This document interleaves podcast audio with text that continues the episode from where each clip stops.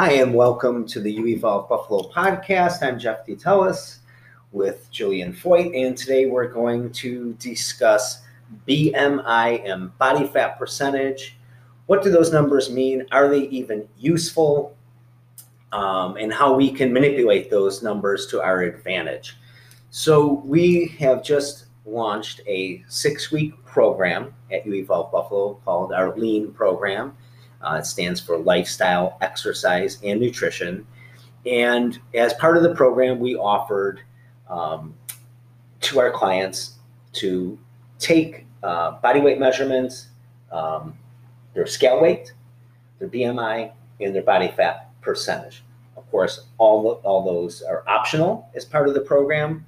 Um, some people's don't necessarily are, are not necessarily concerned with their body weight, body fat percentage, and and whatnot as part of the program. But I would say most of them are. A lot of people are looking to uh, not only improve their health, change their lifestyle, but looking to change their body composition. And a great way to calculate some of those changes are through some metrics. And uh, three very good metrics, I think very good metrics, would be your regular body weight scale, your body fat percentage, and BMI. I know not everybody is a fan of um, tracking that data, but I think you can do it very smartly and you can really use those numbers as measurements to if you are moving in the right direction both nutritionally with your exercise and a healthy lifestyle. If those numbers are not moving um, in the direction that you like over trending over time that is usually a pretty good indicator that maybe it's time to change what you're doing try to make some improvements in one of those three aspects of either lifestyle, exercise, nutrition, or a combination of all three. Yeah, so actually, the one thing you forgot about too is we do before pictures. And I think that that is probably something aside from those numbers. I think that that's important as well because, um, you know, the, I think that the body fat percentage and the BMI personally, I think, have a little bit more bearing than just a scale. Um, for if you were i think it's useful to have more than the one tool and then i also think that by adding on that um, additional tool of having the pictures because sometimes the side by sides can speak volumes i think it's also a good idea to, that people uh, at least have the information available to them mm-hmm. of where they stand on different metrics besides just you know the scale per se. For sure. Having some other markers can be very useful as to maybe where they would stack up in a general population. Um, there is, there has been, I think, in the fitness industry recently trends that are pushing toward getting away from using metrics and data um, to um, to. Um, I don't even know if it's getting away from. Some of them are damning them.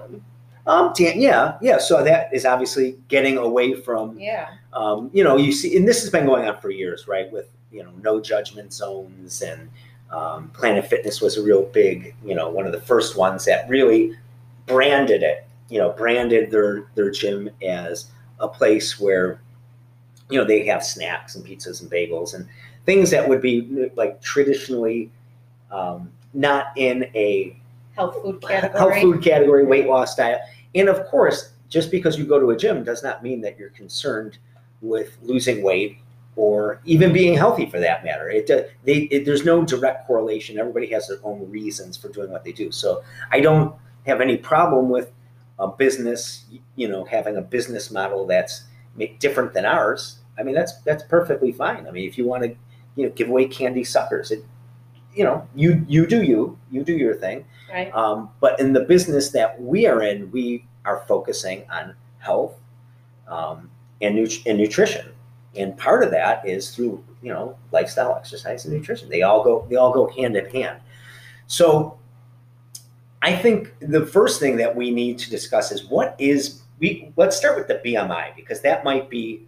Um, the, the numbers that people have the least amount of understanding about. Sure. What, what exactly uh, is the BMI number? How is it calculated? What does it mean? So the BMI stands for body mass index. And the way you calculate it, there's several ways you can do it. The, the most popular way is you take a person's weight in kilograms and divide it by the square height, their square height in meters. And there's a lot of calculators that you can find online that are going to do that for you so you don't have to figure out the math.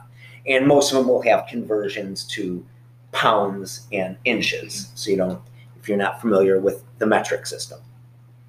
So when I was doing just, you know, a little bit of reading around online about body mass index, I happened to be on the NIH government site. And I found a massive um, mistake on their website where on the NIH.gov it says body mass index is a measure of body fat based on height and weight that applies um, to adult men and women. And that is simply, that's not true. That's an absolute error. Your body mass index is not your body fat percentage. It's not a body fat number. No. As- it- That's why there's a body fat percentage. Yes. So this is on a, the NIH government website, massive error, um, which, you know, we'll just, we'll, we'll let it go because I can go off on a tangent. I was gonna say, are we gonna do this? Yeah, I can go on a complete tangent on the, you know, NIH and some of these government websites and how they consistently get things wrong. Um, and there's absolutely no repercussions for their misinformation. But the body mass index is, like we already said, how to calculate it. And all it's doing is giving you a number basically based on height and weight. Right. And the reason why they use this, this is because it's very inexpensive and easy for doctors to figure out when they're doing health and weight screenings. It's just a simple calculation. You don't need any equipment, but there is no correlation between your body mass index number and either your body fat percentage or even your health. Yeah, There's there one has I shouldn't say there's no correlation. That's a mistake. One does not one is not indicative of the other. There is, however, strong correlation. But correlation does not mean causation.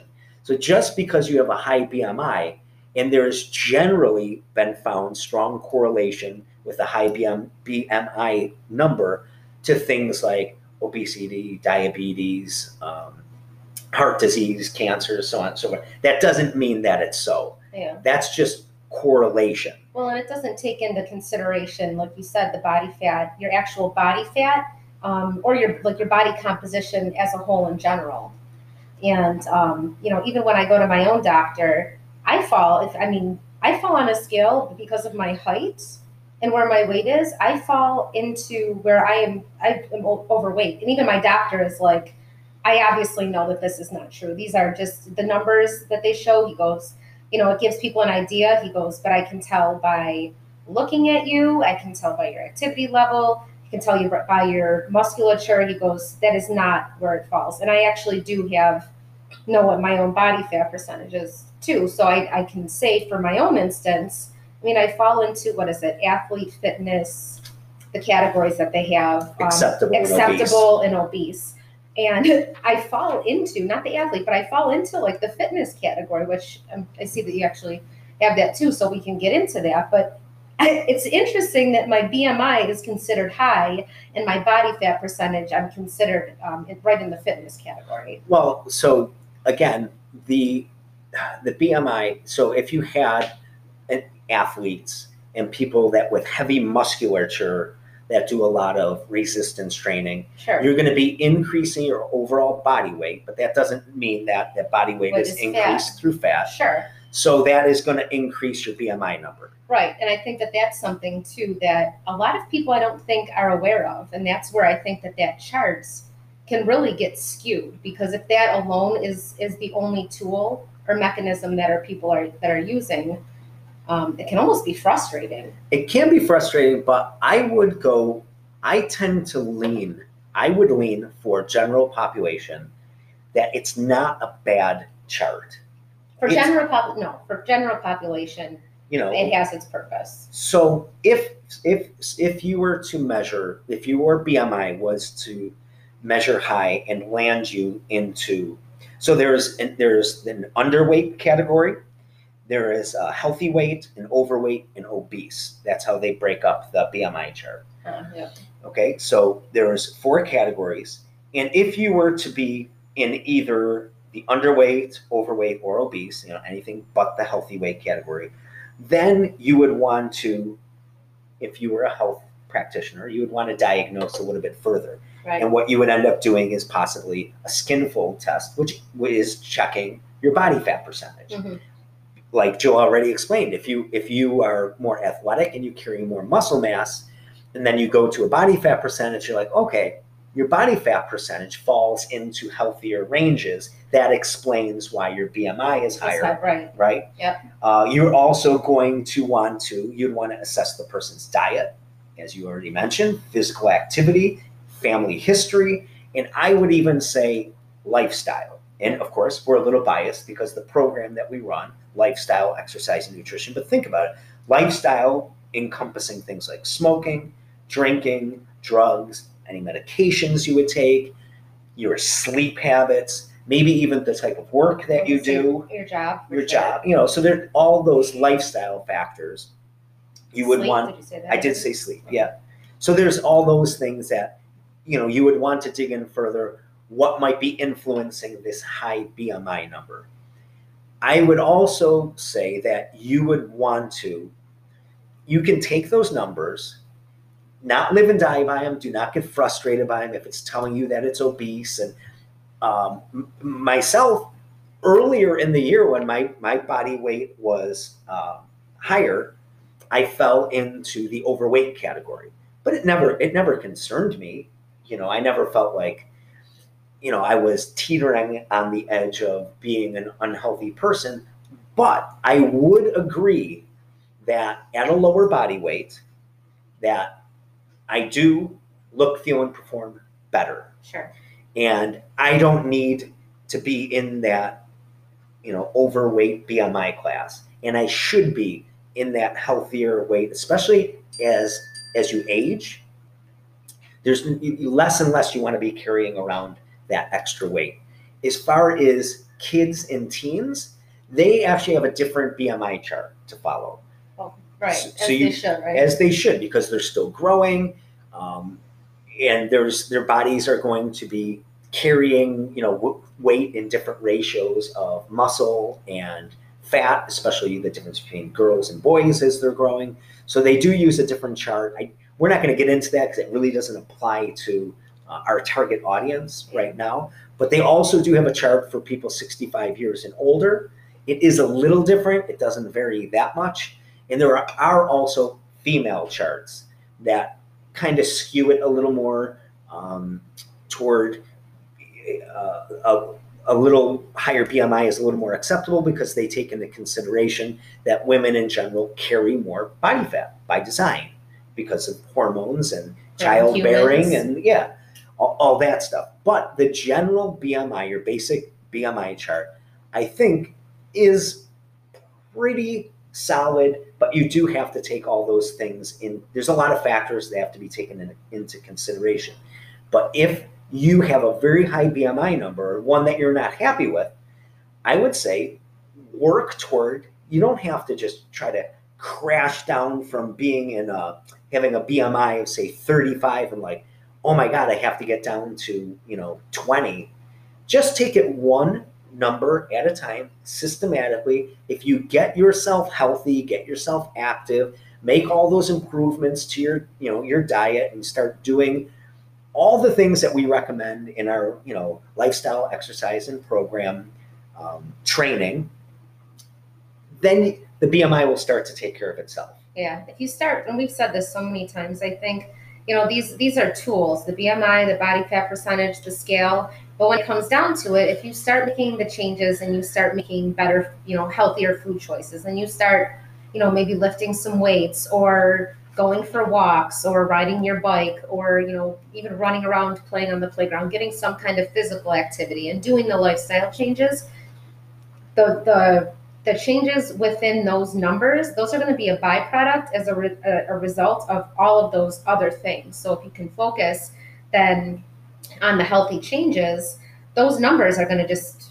un unless you have a health condition. I don't. I want to make sure that I'm that I'm. They're, they're very. There could be, especially if, as females, if you're on birth control pills that you know with your hormones, but on a normal we'll say for an average person Yeah, that ju- doesn't have the maybe just- other factors just to generalize you will see a, a change within the numbers of all of those three tools So currently, well, not currently, this is from 2007 to 2018. I believe these are the most current numbers that we have. 42.4% of the people in the United States are considered obese. That is a very, very high number. And that is up from 1999 to the year 2000, so 18 year gap.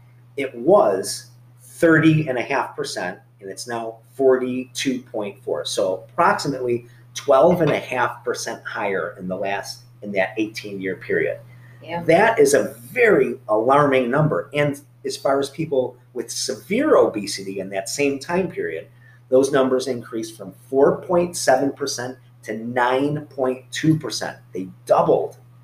Want to hear something else alarming Sure. did you, i don't know if you know this but there are statistics because of those numbers that show that children who were born after i think it was 2008 are not likely due to the obesity epidemic or um, epidemic that they're not likely to outlive The- the- their parents. elders Their parents. parents. Yeah, the generation before. Yes, I was aware of that. Yeah. isn't it i mean that's it's scary It's scary, and especially with all the nutrition, um, the uh, the medical procedures and protocols and medications and everything that at our disposal, you can't. It's not going to outdo, no it's not you know, the food the the, the diet and We'll exercise and lifestyle. yeah So obesity related conditions, we already kind of mentioned heart disease, stroke, type 2 diabetes, certain cancers, and these are among the leading causes of preventable and premature deaths. So that's important to know. Preventable and premature, like Jill already mentioned, premature dying before the average life expectancy of, of your peers. But preventable should give everybody, you know, hope and optimism that okay i can change this I, i'm not damned to be on this path i can if i do make certain changes it's all in my hands i have control over this i can do it. You should feel empowered. Um, in 2000 this is from 2008 again this is uh, some of the more recent uh, stats i can find.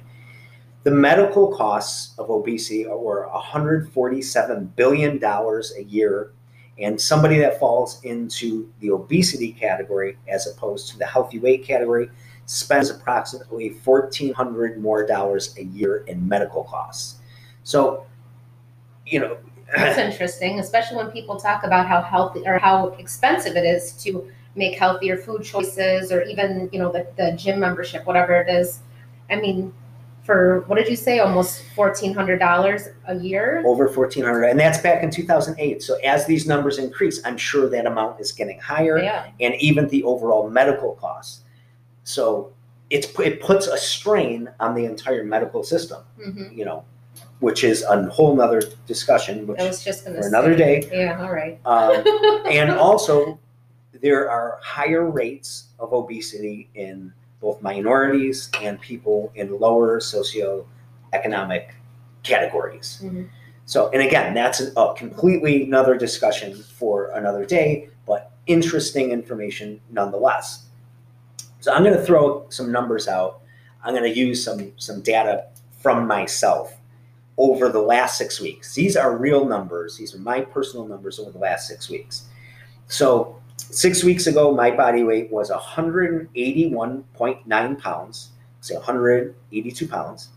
And this morning my weight was 167.8 pounds. So that's a difference of 14.1 pounds in the last six weeks. Not trying to be a one-upper. Oh, I was just gonna say, I was just so proud of myself. I was just telling him that I um am down since July, down ten pounds. So, but I, I consciously did this. I wanted to make a cut because I knew, and I knew we were starting this program coming up, And I know, I know myself, I, there's no reason why my body weight should be in the 180s. That's much too high for, for me, my frame, my height, my age, and my lifestyle. It's, it's too much. And it definitely, even the 70s is, is too much for me. I can be very comfortable in the 160s, but my goal for next year is I need to be in the 150s permanently. That's going to be very hard for me to do, and that's going to take time to get into that. So that's like eight, nine more pounds lower than I am now. And if it'll take, that'll take time. If I can get there, it's no rush. That's like, should be like a one year goal, you know, to get To out get of the there 60s, to it. get there and sustain it, and you don't have to, to kill yourself. But if I can do 14 pounds in six weeks, and I lowered my body fat percentage from 23.4 to 21 even, so I dropped 2.4 percentage points off my body fat, and I lowered my BMI from 31.2 to 28.7. Now, that 28.7 puts me at my height in the overweight category. I know, it's what I'm saying. Still. It's crazy, isn't it? But now think about this. I have been lifting weights for actually I started lifting weight. I'm 48 years old. I first started when I was about 13, 12, even 12, even less less than that. But consistently the last 20 years. You know, through my teenage years and the, my 20s, I was not consistent at all. But from about the early 2000s, I very consistent. I mean, you can set a clock to my training. So I would say it's not a stretch at all to say in the last 20 years that I have put on 20 pounds of muscle. If that's an average of one pound a year for a male that trains as hard and consistently as I do, very feasible. If I did not do any resistance training, I would be a runt, like a complete runt. You know, I'm five foot four. I would be have a very, very small frame. And that would put me that would they according to the BMI chart, it would want me at about 140, 145 pounds. But now think about it. If I didn't add any of that muscle over a 20 year period, Right? subtract that, and I'm saying I think 20, 20 is very safe to say, you know, that that's been accomplished over that period of time. That's not unrealistic at all. There- I mean, you know what some people claim, you know, do it 20 pounds in a year, crazy stuff. Hmm. But this is all natural, you know, no steroids, no performance enhancers. That would bring me down to about 148 pounds. And that would be my healthy weight. And that, to me, that makes sense, right? If I didn't have the extra mass that was accrued over time, then I would land in that healthy weight. Now, would I want, I, no, I wouldn't want to be walking around at that body weight. I would feel like, a, you know, Would we be sharing clothes? we would be sharing clothes.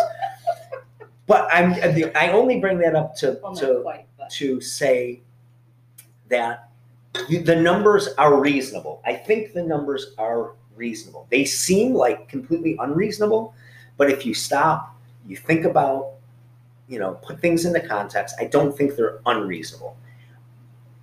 They can be daunting, you know, to look at, especially if you're, you know, on the real far side of, of you know, showing up on the, the obese side of either the BMI chart or your body fat percentage is really high.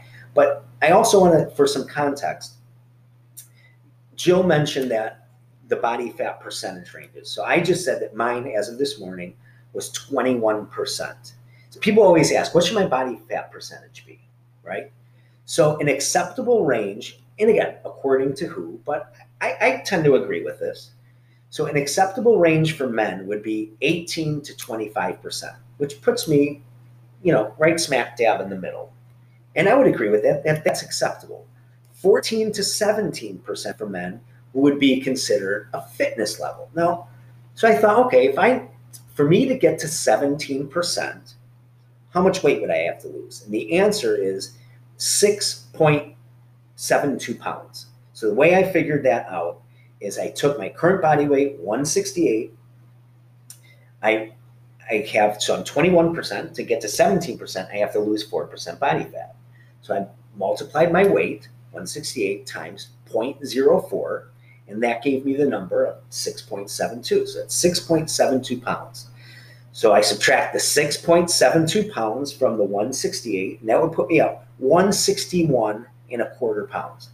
So I think if I lost six, seven pounds, get my, my body fat down to 17%, heck yeah, that would be, I would be very lean.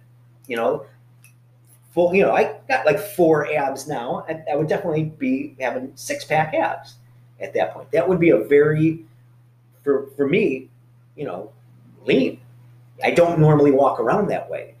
Now, picture if I wanted to get down to six to 13%, Yeah, that's Which like is like- bodybuilding almost. yeah, that's twelve percent? straight up athletes. I, I competed at about 10, 10%. Yeah, So I would have to take my current 21% body fat and chop that in half. That would get me at 21 divided by 2 is 10.5%. So we already established that my body fat, so you, I would take 168 pounds times 0.21, which is 35 and a quarter pounds of body fat. That's what I'm carrying now at 168 pounds.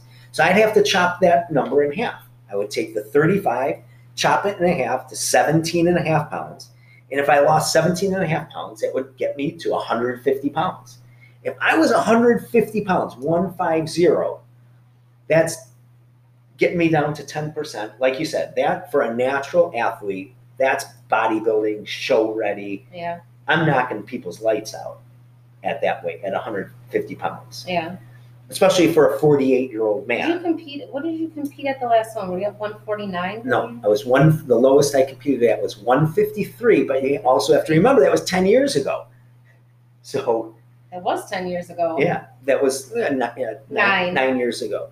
So if you know, I'm just trying to put some perspective in- into what these numbers mean. So I tend to agree that yes, for men, six to 13 percent is a- athletes, 14 to 17 percent body fat, fitness, however you want to deem that, 18 to 25 percent is acceptable, and 26 percent and higher would be considered obese. And you would make that a goal to get your body fat percentage below the 26. Now, those same categories for women 14 to 20 percent athletes, 21 to 24 percent body fat fitness, 25 to 31 percent acceptable, and 32 percent or higher would be considered obese. Again, make it a goal to as you're improving your lifestyle and, and trying to make those health marker improvements. If you can lower that number, get into those acceptable ranges, I guarantee, you know, some people, it's hard to do. It's it's not easy. It takes day in and day out work for most people. I know it does for me. right. I can't I can't, you know, slip it all and then the weight the weight just comes right back on. I have to be consistent. I have to watch what I eat. I can't drink and eat and eat junk food. If I do, I mean that's how I was at 181 pounds. And finally it's like, all right, enough, Fourth of enough. July. Yeah, stop, you know, Yeah. scooping into the peanut butter jar. It happens I tried to hide it. that fast. There's no hiding it. But so I think these numbers are not perfect by any means, but sound. I think they're sound, and as tough as they might seem for some people to attain, I assure you that they are attainable. We've seen it happen. Oh, of course. And I am I am convinced that if you can even start moving yourself toward those numbers, those improvements, I should say. Again, what are our markers? Look, feel, performance. Those things are going to start to improve and don't dismiss the importance of it. Yeah. Yeah, I think um, you know when you, especially if you fall into that that category of obesity, um, it can be you. I mean, daunting. But you either have a choice. Then you either sit there and, and wait out wait out the potential of what could happen as a from a health standpoint or you got to stand up and do something Yeah. i mean and, and it doesn't have to be everything all at once i just you know put out a video within our lean program. It doesn't have to be everything all at once. You don't have to do everything, but you have to do something. Yes. You have to start somewhere. You have to start making some kind of changes. And the, ideally, you want to become proactive